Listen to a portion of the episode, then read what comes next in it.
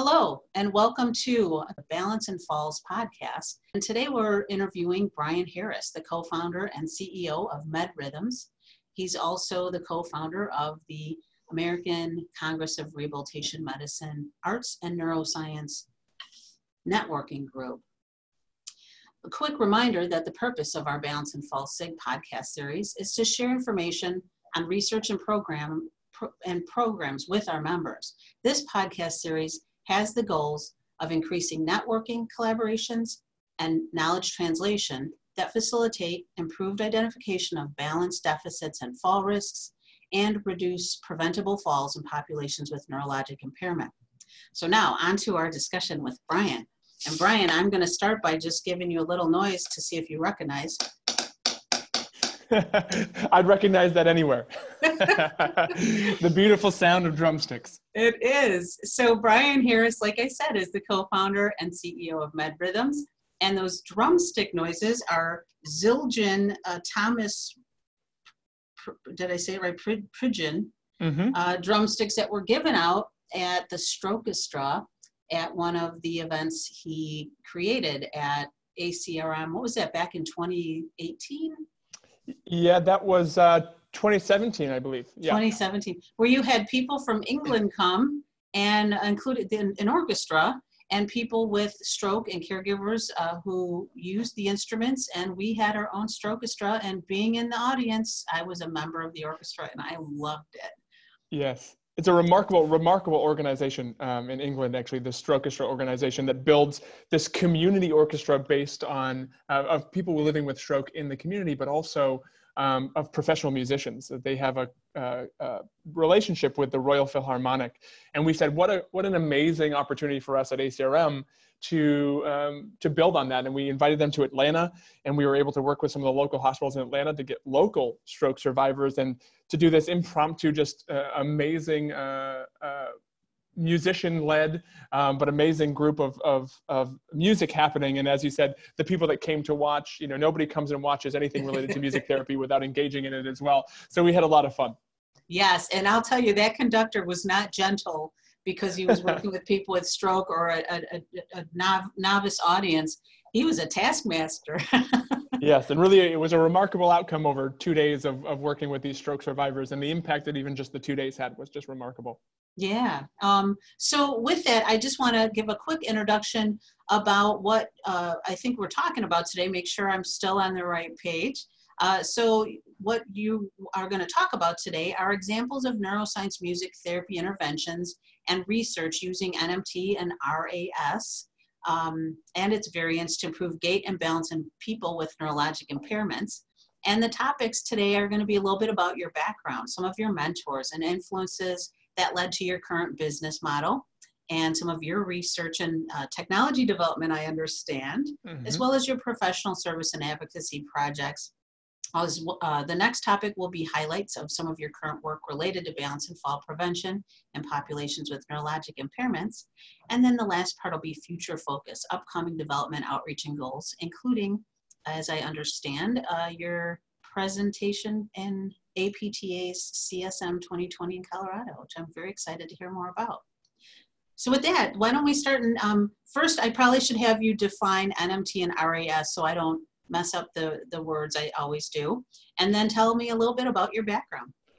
Sure. So yeah, just to, I guess to start with uh, my background, I am a, I'm a board certified music therapist, uh, which for those who may not be familiar, um, music therapy as a profession started in about the 1950s, um, and over the last five to six decades, um, has really advanced um, through advancements in neuroscience and neuroimaging research that has shown the profound impacts that music can have on the brain. So within this field of music therapy, as I said, I have a board certification that's much like uh, physical therapy or occupational therapy or speech therapy, except the mode is live music.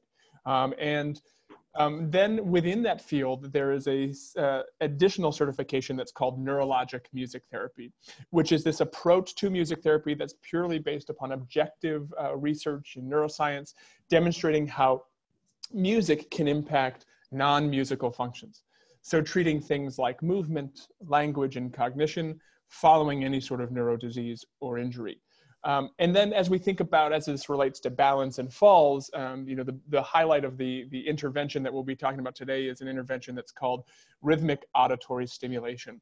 Um, and rhythmic auditory stimulation, uh, which we, you know, we can get into more as we go along, is based upon uh, some foundational uh, neuroscience research in the 1970s, demonstrating how rhythm can activate the motor system. And then since about the mid 1990s, we've seen the clinical translation of that into this intervention called rhythmic auditory stimulation, demonstrating its efficacy across neuroinjury disease states, including MS and stroke and Parkinson's disease and traumatic brain injury and CP. Um, and that sort of brings us to where we are today. Um, and, you know, part of my background is trying to figure out how do we bring more access to this um, to people, people who need it. Um, I started my career at uh, Spaulding Rehab Hospital in Boston, where I was their first neurologic music therapist and built their program on their brain injury and stroke units, um, treating patients, as I said, hands on uh, on their units, working a lot in collaboration uh, in co treatment with physical therapists as well. And what we started to see was that people were getting better faster uh, with greater results. And we now had the neuroscience to not only explain how it was possible, but also how we replicate these results in a standardized way, being through rhythmic auditory stimulation. And what we found was that very quickly after starting this program, that uh, the demand for this services because of the outcomes, both within the inpatient setting at Spaulding, um, from doctors writing scripts and writing orders for uh, the RAS and for neurologic music therapy that we couldn't keep up with demand within the hospital, but then also having these discussions with patients and their family members where they'd say, you know, Brian, you helped my dad walk again. You know, how do I get more of this when I leave the hospital? And as a clinician, that was one of the most challenging conversations that I would have uh, in a day-to-day basis. Is you know, I got into this field to help people, um, and having that conversation with them of saying, you know, when you leave the hospital, there's really not much that can be done outside of this because as you can imagine, there aren't many music therapists out there in the world, particularly ones who are trained in this neuroscience uh, of music. And then also with challenges around um, reimbursement and these types of things, it was just a challenge. And so we started MedRhythms as a way of trying to meet that need. Um, initially as a therapy practice. So we hired other music therapists to expand our clinical care. Um, we now staff the program at, at Spaulding Rehab Hospital throughout their network from inpatient to outpatient and in-home, actually across LTAC, so long-term acute care to mm-hmm. inpatient rehab to outpatient rehab. We also do in-home care as well. And um, as you said, which we'll get into in a bit, now we're figuring out how do we even take this to the next level of, of access and how do we figure out how to bring this to more people? And we're developing digital therapeutics to replicate rhythmic auditory stimulation in the home environment to be able to bring this to people who we feel need and, and deserve to have it wow, that is pretty amazing. How many uh, therapists and how broad of a service area does MedRhythms reach? Yeah, so right now we are, um, not including myself, we have five full-time clinicians um, in the primarily in the greater Boston area and also in upstate New York. Um, and uh, we're hiring a sixth right now, but we are generally throughout New England and then uh, into New York as well. So I'm just a little too far. just barely, but you know, maybe we'll get there. Uh, maybe we'll get there soon. Yeah, I hope so. So that's a wonderful uh, background that you've shared. And um, before we move on, I, I thought one more um, definition might be helpful. And it's something that still fascinates me, and I, I continue to wrap my head around it to understand it on a deeper level. And that's the idea of entrainment mm. that uh, that I think is a topic that you have a great strength in explaining. So I was hoping you could talk a little bit about entrainment and how that power of music, um, as well as expectancy theory, I guess I'm throwing two definitions at you, um, come into play uh, before we talk a little bit more about um, your current work in Balance Falls. And sure. Yeah, so this this idea of entrainment, or what the research has shown, is really the foundation of rhythmic auditory stimulation, and essentially it was shown in the uh, mid 1970s for the first time that you could use an external rhythmic cue to cue movement in the human brain. And essentially what rhythm uh, or what uh, entrainment is is what they've shown is that when the human brain hears a steady rhythm that repeats at a consistent pace in the environment so think about that as a metronome click or perhaps uh, you know popular music your favorite songs that have this sort of consistent rhythm. That the rhythm because it's an external auditory cue it activates the auditory system which makes sense because it's an auditory cue. But they've actually shown now that the auditory system and the motor system are connected at a subconscious level um, which means that we now can use this external rhythmic cue to also engage the motor system via the auditory system. And so what we've seen is that when the auditory system and the motor system sort of fire in synchrony, we see auditory, mo- mo- uh, auditory neurons and motor neurons start to fire in synchrony. That's what we call entrainment. And what we've seen is that entrainment happens in the vast majority of the human population, regardless of age, culture, ability, or disability, that when we as humans hear an external rhythmic stimulus that's consistent, it activates our mo- motor system, telling our brain to tell our body to move. That is something that happens at a subconscious level. But where this gets really interesting in terms of how it's clinically applied is that they've now shown that people who have damage to the motor system, whether it's Parkinson's disease, MS, stroke, et cetera, that we can actually use rhythm as this external cue to cue or create pathways around that damage to help the person function more at baseline. And so entrainment really is this auditory motor synchrony that uh, you know as we call it and as we uh, i give these presentations you know throughout the world about uh, the neuroscience of music really talking about this is this is the mechanism of action if you will of of the music intervention mm. you know we talk about mechanism of actions a lot in uh, pharmaceutical world of how does a drug actually work um, and chemically respond to the brain and when we think about music as an intervention or music as the sti- direct stimulation on the brain entrainment really is that mechanism of action that allows the intervention to work and drives the outcome. That's really helpful the way that you explained it. And I'll never forget having, I think it was Dr. Cernich um, uh, and Ben Folds at the ACRM conference where you demonstrated this. And uh, the, the goal was to try to not walk to the rhythm and with right. Ben Folds playing on the piano, and it, people just couldn't do it. Like they they fell into that rhythm and walked at that pace.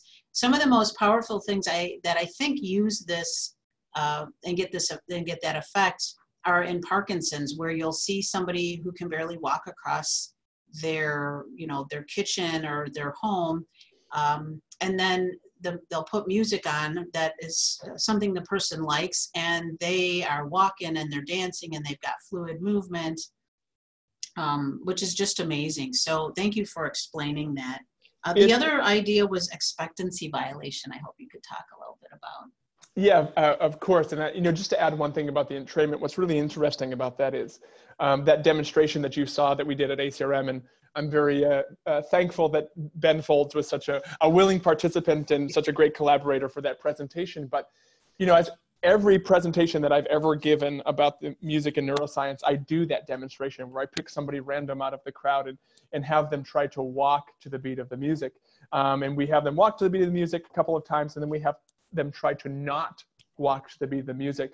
And really, in order for us to not walk to the beat of the music, we have to come up with some sort of cognitive strategy to either not listen to what's in our environment, so completely distract our minds, um, or just take off running at a random pace and move our bodies all over the place. And I'm, I'm thinking about how I would do this if I would try to best you. And I think I'd have to have a different rhythm that I was humming in my own head. yes, you'd have to. And, and that's sort of the power of this because, because the entrainment, as I talked about, happens at a subconscious level. We don't have to think about the engagement of the motor system that the rhythm is literally driving the motor system to a certain outcome to move a certain way. So, in order for us to not do that, we have to have a, a cognitive interference in order for it to not work, which is really just amazing. And like I said, I've done that hundreds of times at presentations around the world, and it's never not worked. Um, so it's it's pretty it's pretty amazing. That's and we, fun. And then I guess to, to, to answer your, your next question about this idea of an expectancy violation, and the way that we think about this is um, rhythmic structure, or I guess we could think about structure in, in any sort of way, but particularly musical structure and rhythmic structure, uh, creates temporal patterns to drive our brain towards certain expectations within music. So when we think about this, we think a lot about um, how music uh, is sort of formed with phrases um, around certain harmonies and uh, certain melodies and certain uh, chord progressions which give us an expectancy of what's about to happen. Um, you know, if we think about the first time that we ever listened to a song um, that we've never heard before, we know based upon the cues that are happening in the music in terms of rhythmic phrasing, in terms of harmonic phrasing, in terms of chord progressions, that there's something coming next because the music is driving us to pay attention to something that's coming next. And we create this temporal expectation of future events that are going to happen.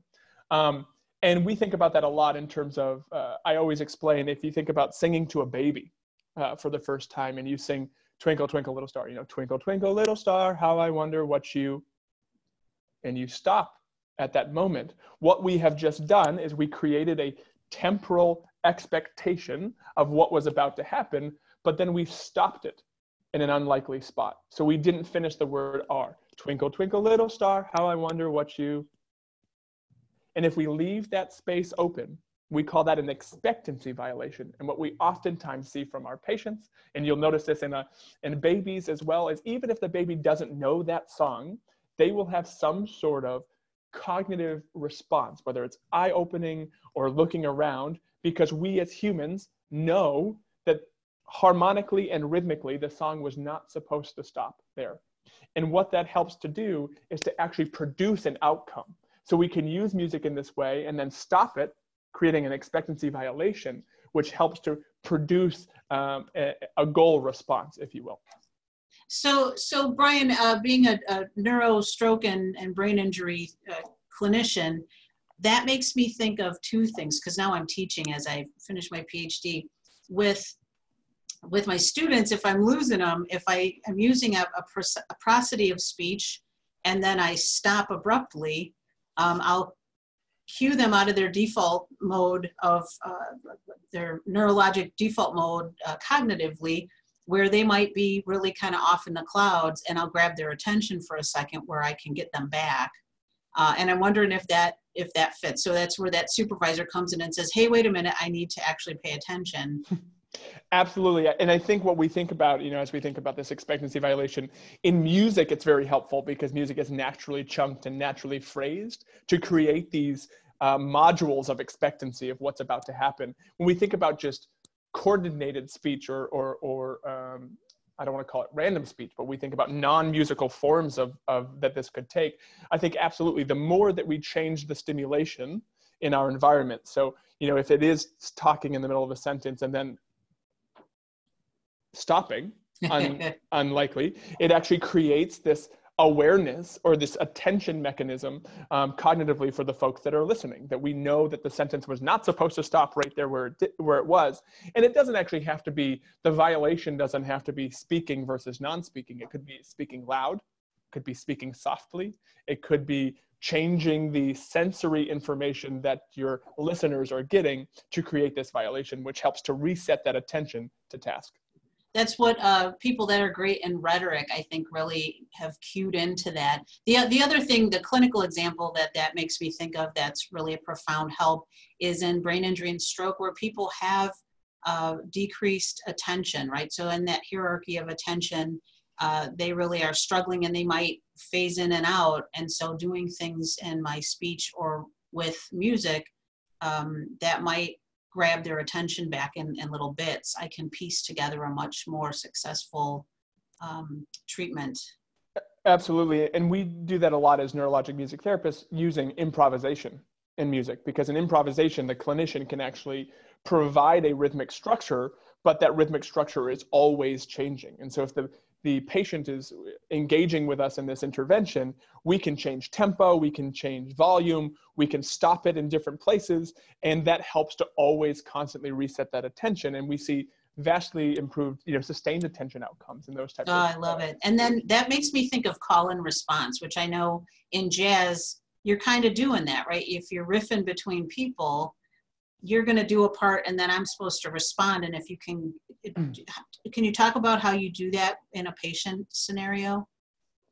Absolutely. I mean we do a lot of uh, you know for thinking about you know switching the mode here to thinking about cognition and you know even at a very basic level in terms of sustained attention what we might start with is actually engaging somebody in um, playing at the piano for example. They don't need to know how to play the piano. I can tell them which notes to hit and they can play randomly on those notes and we can uh, structure it that way. But we do a lot of things where, you know, we would uh, play together um, and I would say, hey, follow me. And that's the only cue I give. What does that mean? We don't know. We're going to let let them interpret what follow me means. And so I might start playing slowly, having them follow me play slowly. Then I might play faster without giving verbal cues, only giving them the musical cues to allow them to drive this. And then actually stopping, starting, stopping, starting. Once we get through that exercise and we're able to do that successfully, we could absolutely get into this. I like how you uh, correlated this to jazz. You know, we could get into this call and response where I play for four uh, measures, then you play for four measures. And what's so uh, uh beneficial, I think, about the music in that scenario is a it doesn't require any level of language processing in order to do this. This is a you know a non-verbal intervention. Um, but in addition to that is that the music literally creates these temporal structures by which we get predictability. So the patient knows when the next uh, phase is coming that they're supposed to play, and then temporally knows when they're supposed to stop. And in doing that, particularly with improvisation, it really helps us to sustain that attention and to get in this turn taking, sustained attention, alternating attention between multiple stimuli coming in, and really can be a powerful intervention. Oh, that's wonderful. And you're you're cueing in onto all of my favorite areas of uh, neurotherapy, which is those hierarchy of attention, right? Mm. Just to get any focus at all, and then to sustain it would be that next level of the hierarchy. Then to um, alternate it between different things would be yet another level higher. And uh, when people are struggling with that first one, uh, pulling that along and, and extending the amount of focus um, to, to get to sustained and then get to alternating, which that right. call and response that you just discussed uh, would be doing is it's just magical to watch people start to come back after a, a severe brain injury or stroke where you get those attentional um, uh, developments back so let's let's bring this down to the feet and yes. and walking. So let's talk about how you use this and some of your work with uh, balance, falls, posture, weight shifting, all of that good stuff. Yeah, absolutely. So as we think about um, you know coming down to walking, and and I like that coming down to our feet. Um, the clinical application of this idea of entrainment uh, is called rhythmic auditory stimulation. As I mentioned, this has been studied uh, a cross diagnosis uh, showing uh, its efficacy in things like CP and stroke and brain injury and MS and Parkinson's disease. Um, I think it's probably wa- most widely understood in Parkinson's disease. I think there's a lot of physical therapists out there that have uh, been trained on metronome therapy and these types of things. But essentially, what we're what we're looking at is um, to improve uh, parameters in terms of things like cadence, velocity, symmetry, variability, uh, stride length. These are sort of the goal areas. And the way that rhythmic auditory stimulation works is that, uh, you know, at baseline, we're collecting all of these parameters clinically of how fast they're walking, what their cadence is, what their stride length is, what their symmetry is, etc. And then we start music uh, or a rhythmic uh, stimuli. So this could be a metronome, it could be um, user preferred music, it could be um, some sort of something in between there as well. We start the music or the rhythmic stimulus at the tempo that the, the person is walking or that the patient is walking. So if they're walking at 65 steps per minute, we can start the music at 65 beats per minute. We then see their level of safety, their ability to entrain or to walk to the beat of the music. As they do that and they're safe, um, you know, if you look at the stroke population, for example, in most cases, we're trying to speed them up in terms of velocity. So after they've walked to the beat of the music and they've been trained and they're safe, we then increase the tempo of the music by about 5% to push them to walk faster. So this is a stimulus driven intervention. We're not necessarily following the patient. Once we've taken the baseline parameters, we're then giving them a stimulus to drive them to walk faster. And this process is is done over time rapidly um, to improve baseline function. And what we've actually seen is that with RAS, we can change that baseline function from speed and symmetry, velocity, um, cadence from day one compared to end of treatment. So we actually see very good um, carryover outcomes. As this relates to balance and falls, we get very uh, excited because, um, you know, as we know from the current literature around falls, and as you know, the physical therapists out there listening well know the things that are most correlated to falls are gait speed and gait variability. Those are two of the elements that we know that we're improving from rhythmic auditory stimulation. So by virtue of the transitive property, we say, sure, we can impact um, fall risk. What's getting more interesting now is um, Dr. Michael Thaut, uh, who is the founder of neurologic music therapy and was the one that helped to protocolize rhythmic auditory stimulation and has done most of the um, research in this area. Uh, last fall actually looked at rhythmic auditory stimulation for the reduction of falls in Parkinson's disease and he had a really interesting uh, uh, study design. It was called a randomized withdrawal study, where he demonstrated two things. One, that rhythmic auditory stimulation improved uh, all of those uh, spatial temporal parameters, improved speed, etc. Then he showed that it also improved uh, the, or I guess decreased the number of falls in the intervention group and uh, reduced fear of falling as well. But what was interesting about the withdrawal study, which meant that the control group got the intervention for eight weeks, then they removed the intervention for eight weeks, and then they re uh, gave them the control group the intervention for the final eight weeks, versus the intervention group who got 24 straight weeks of, of intervention. What they showed was that during that withdrawal period, that literal number of falls, fear of falling went up, and biomechanics decreased. But in that second eight week period where they re-administered the, the stimulus, they showed a reversal of those, which shows that not only does it impact falls, but that also that you can reintroduce a therapeutic benefit 16 weeks into the intervention. So a really compelling case for looking at how RAS directly impacts uh, fall risk. Oh, that's a very interesting study. I'll make sure I get the details of that so we can put that up on our website to go along with this podcast. Yes. So um, that is a great study, and I always like to ask about how fall risk or um, how falls are measured. Uh, was it a, a, a, ongoing calendar? Were there check-in points? How how did that work in that study? Oh, that's a good question. I mean, I know that it was largely, I mean, it was a subjective measure of, uh, of falls. I actually don't know if it was a diary or if this was a daily check-in with them. I, I don't know the answer to that. That's okay. And that's, it's so hard to measure that when it's people actually outliving their lives, right, to collect this data. Correct. Um, that's the challenge of fall studies, right? So that'll be something for our listeners to read the link that I'll make sure goes up with this podcast.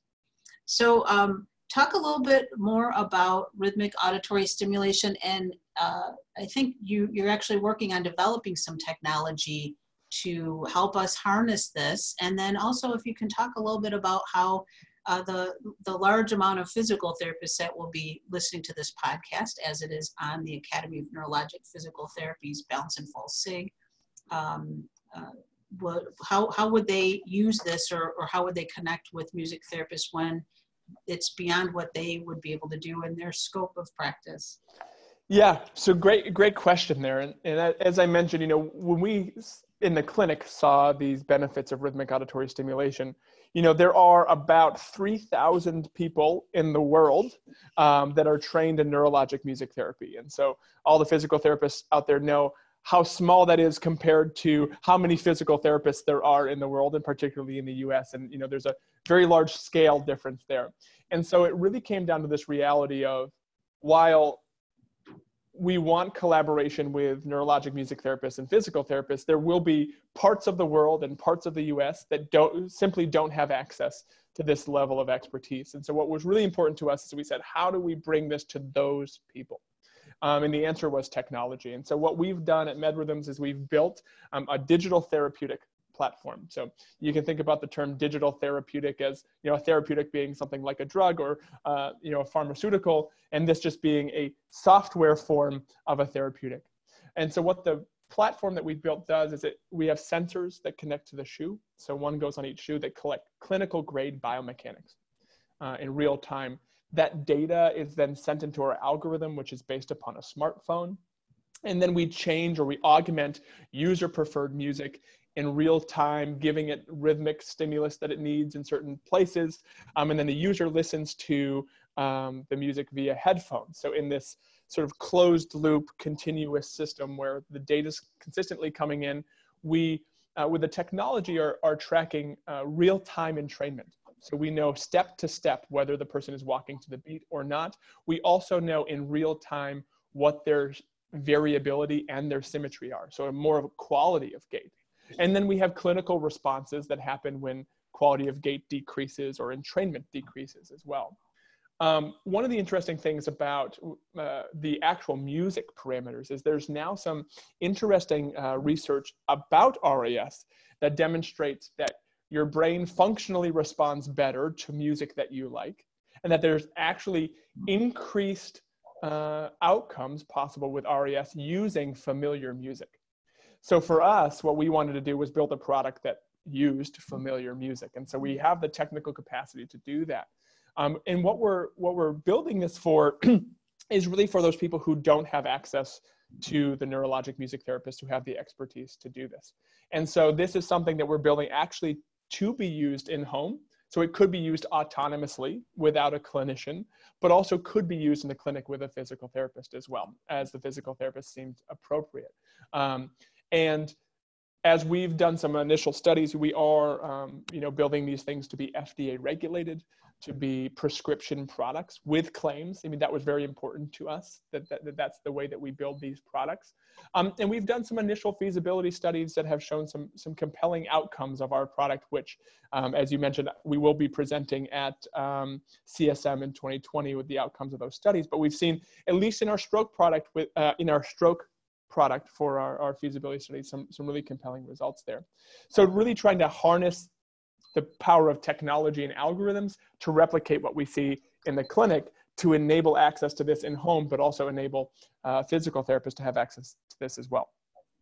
Wow, that sounds very exciting. So this will be, I'm going to guess, one of the innovation uh, tech platforms uh, that they have in the, adjacent or in the expo hall, maybe at CSM. So we are still, a, you know, we are still a bit off from uh, commercialization of product because we have to go through this, uh, you know, the FDA process, and we're in the midst of a, a of a clinical trial right now um, for the FDA uh, submission.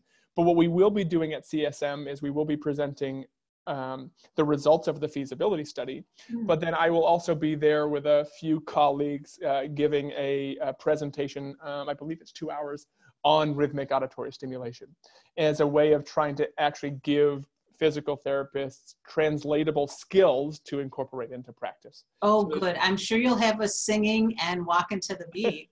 well, we can, we can only hope. so, um, if I'm understanding correctly, the technology, it's um, kind of almost like an orthotic, something that would fit inside the shoe, maybe go up a little bit onto the ankle, but not not very big or cumbersome. Um, yeah, it's a very small. It's actually a very small sensor that connects to the shoe, so it actually clips on to any shoe, um, almost unnoticeable unless you knew that it was there. Um, it sits on the shoelaces, and then um, the the user walks, um, and you know it's connected to an app that's on a smartphone. Um, so then you basically hit start with the app, and the the product does the rest. Oh, is that brilliant? Um, and I guess so. I was blurring it with another very interesting um, research technology innovation that I've come to know about. Uh, Diane Risley and, and a, a, group of researchers has developed something called Walkasins. I don't know if you've heard about that. I have heard of them. Oh, you have? Okay, good. Because um, I could just, I love multisensory, right? I, mm-hmm. I, I, I, always try to explain to uh, the, the, the DPT students that I now teach in neuro that it's really helpful to always think about the fact that we started with like single little handful of cells and now all of our outer sensory experience has to feed that that nervous system right it's still the core of what, where right. all the decision making is coming from and what needs the info so um, adding some vibratory sense to people's feet um, and you know, we will in PT we'll do things like add cuff weights, right, to to give more proprioceptive input when we measure that. That seems to be a deficit. But the combination of these things is very exciting. Um, I also think about some of the things that uh, established companies like Lightgate, I think, even have these. There's um, um, switches that light up and they can do different light patterns and you can um, using magnets they can be stuck to walls they can be suspended they can be put on the floor and you can have a person have to step in a pattern and do all these things but the idea of combining it with uh, a, a, rhythmic auditory stim uh, device that is on the shoe is just so exciting to me to help move people forward, uh, especially with an impaired nervous system, uh, to get back the stepping, unfreezing of gait, you know, mm-hmm. um, all of that. It is very interesting to think about. Um, you know, obviously, we come at this from a purely auditory standpoint. For now, that's our expertise is understanding the, you know, the music and um, understanding the neuroscience of the music. But you know, there's there are a lot of these new technologies which I think are very promising. There's some early research, you know, looking also at, as you mentioned, haptic feedback and how that can improve some of these disease states. And uh, I have seen also the the products around uh, light for for Parkinson's disease and these types of things. And I I get excited about the future of the world where we can start to think about uh, combining these modes to provide a really full sensory uh, input to these folks, whether it's Parkinson's disease or stroke or across the neuro board, um, and even in aging, you know, thinking about how these things can be applied to the healthy brain uh, as well. And if you looked at ACRM presentations this year as, as well, there was a number of presentations on things like augmented reality and virtual reality, and how could all of this sensory input be within the right way be used to uh, improve outcomes. And I think that what's so great about the technology and where technology is going today in the world of healthcare is one, is that it's providing uh, opportunities for access, right? We know that PTs uh, are one of the most in demand professions in, in the country because there's an aging population and a need for that level of care. But we think, well, how does technology help us reach more people in healthcare? And there's going to be a growing need for that. But the other piece about technology that I get really excited about is the the potential for the te- technology to collect the data that's necessary to demonstrate in the real world how our interventions are impacting them and how the interventions can actually be used to better impact them more maybe it's predictively or diagnostically but could we co- combine things like haptic feedback and uh, ar and vr and auditory stimulation to provide the best opportunity for our patients to um, to improve. And I think that the data that we collect from the technology will help us answer some of these questions in the real world, which I get very excited about. Wow. Do you have an estimated time uh, course for your FDA? As much as you could guess. yeah, yeah, I mean that's um that's a loaded question. Um, we certainly have certain timelines that uh, you know that we're we're looking at. Um, it likely will be into 2021 before our first product is is ready for commercialization. Um, oh, that's so, a reasonable amount of time. Okay. Yeah, I mean, there's clinical trials and uh, you know the FDA process and things like that, but we're looking into 2021 um, for the first product. Wow. So, Brian, that is very helpful. And I, I think you've already kind of segued into that last part, uh, last topic of future focus, upcoming development outreach and goals. Mm-hmm. But is there anything I've not uh, made a point to ask about that you want to share? Yeah, that's a good question. I mean, when we think about, I'll, I'll answer this twofold. Um, number one is as we think about from a, our own company perspective, is you know we're building this first product in stroke. What we're going to be looking at now is for actually clinical partners to help us study this in other disease states. So looking at MS, looking at Parkinson's disease, looking at the aging population and CP and brain injury and cognitive decline, dementia, Alzheimer's, is we want to build products that benefit people across the health care continuum. And so as we think about what's next for us, it's really these collaborations in the clinic to build out these uh, products and get some early data there. I think from a more macro level than that, um, big part of my job, uh, you know, as the co-founder and CEO, one is obviously, uh, you know, operations of company, but two is advocacy. And two is making people aware across the healthcare continuum, from physical therapists to physiatrists to neurologists, the understanding of the importance that music can have, not just for quality of life, but from a really true deep neuroscience perspective, that we can improve outcomes in a way that other interventions can't with the implementation of music.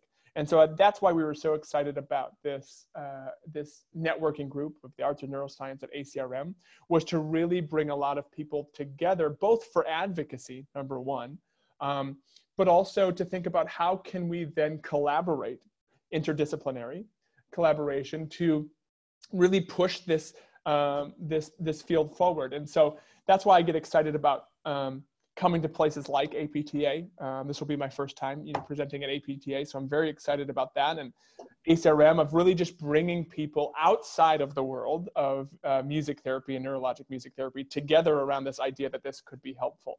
So I look forward to more opportunities to do these types of things in terms of advocacy because I think that's that's equally as important as developing products and uh, and ways to access it is people need to know that it's there. Yes.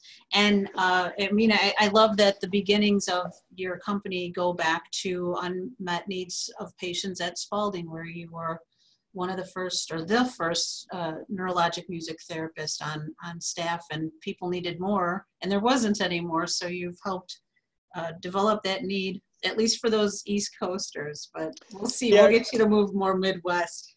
that's that's where we'll start, you know, and then you know we'll we'll grow from there. And it's really been a an incredibly rewarding journey uh, in this process so far of starting a company. You know, I didn't start a company because I wanted to be be a CEO of a you know of a tech company in healthcare. I started the company because I saw a need and really had this sort of driven passion to figure out how do we help people. And we have a vision of helping people across the globe. Um, you know, and there's a stepwise function to get there.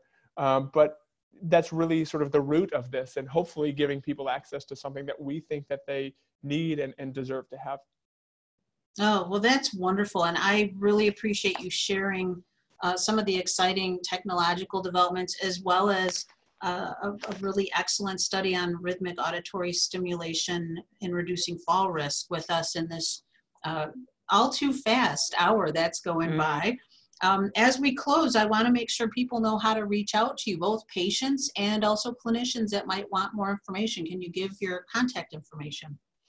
Absolutely. So if you look, uh, the two we have two websites. Um, actually, one is called uh, www.medrhythms.com, M E D R H Y T H M S.com. I always like to spell it out because rhythm is a very difficult word to uh, spell in most cases. And so it's www.medrhythms.com is the website that we have for our digital therapeutic that we're building.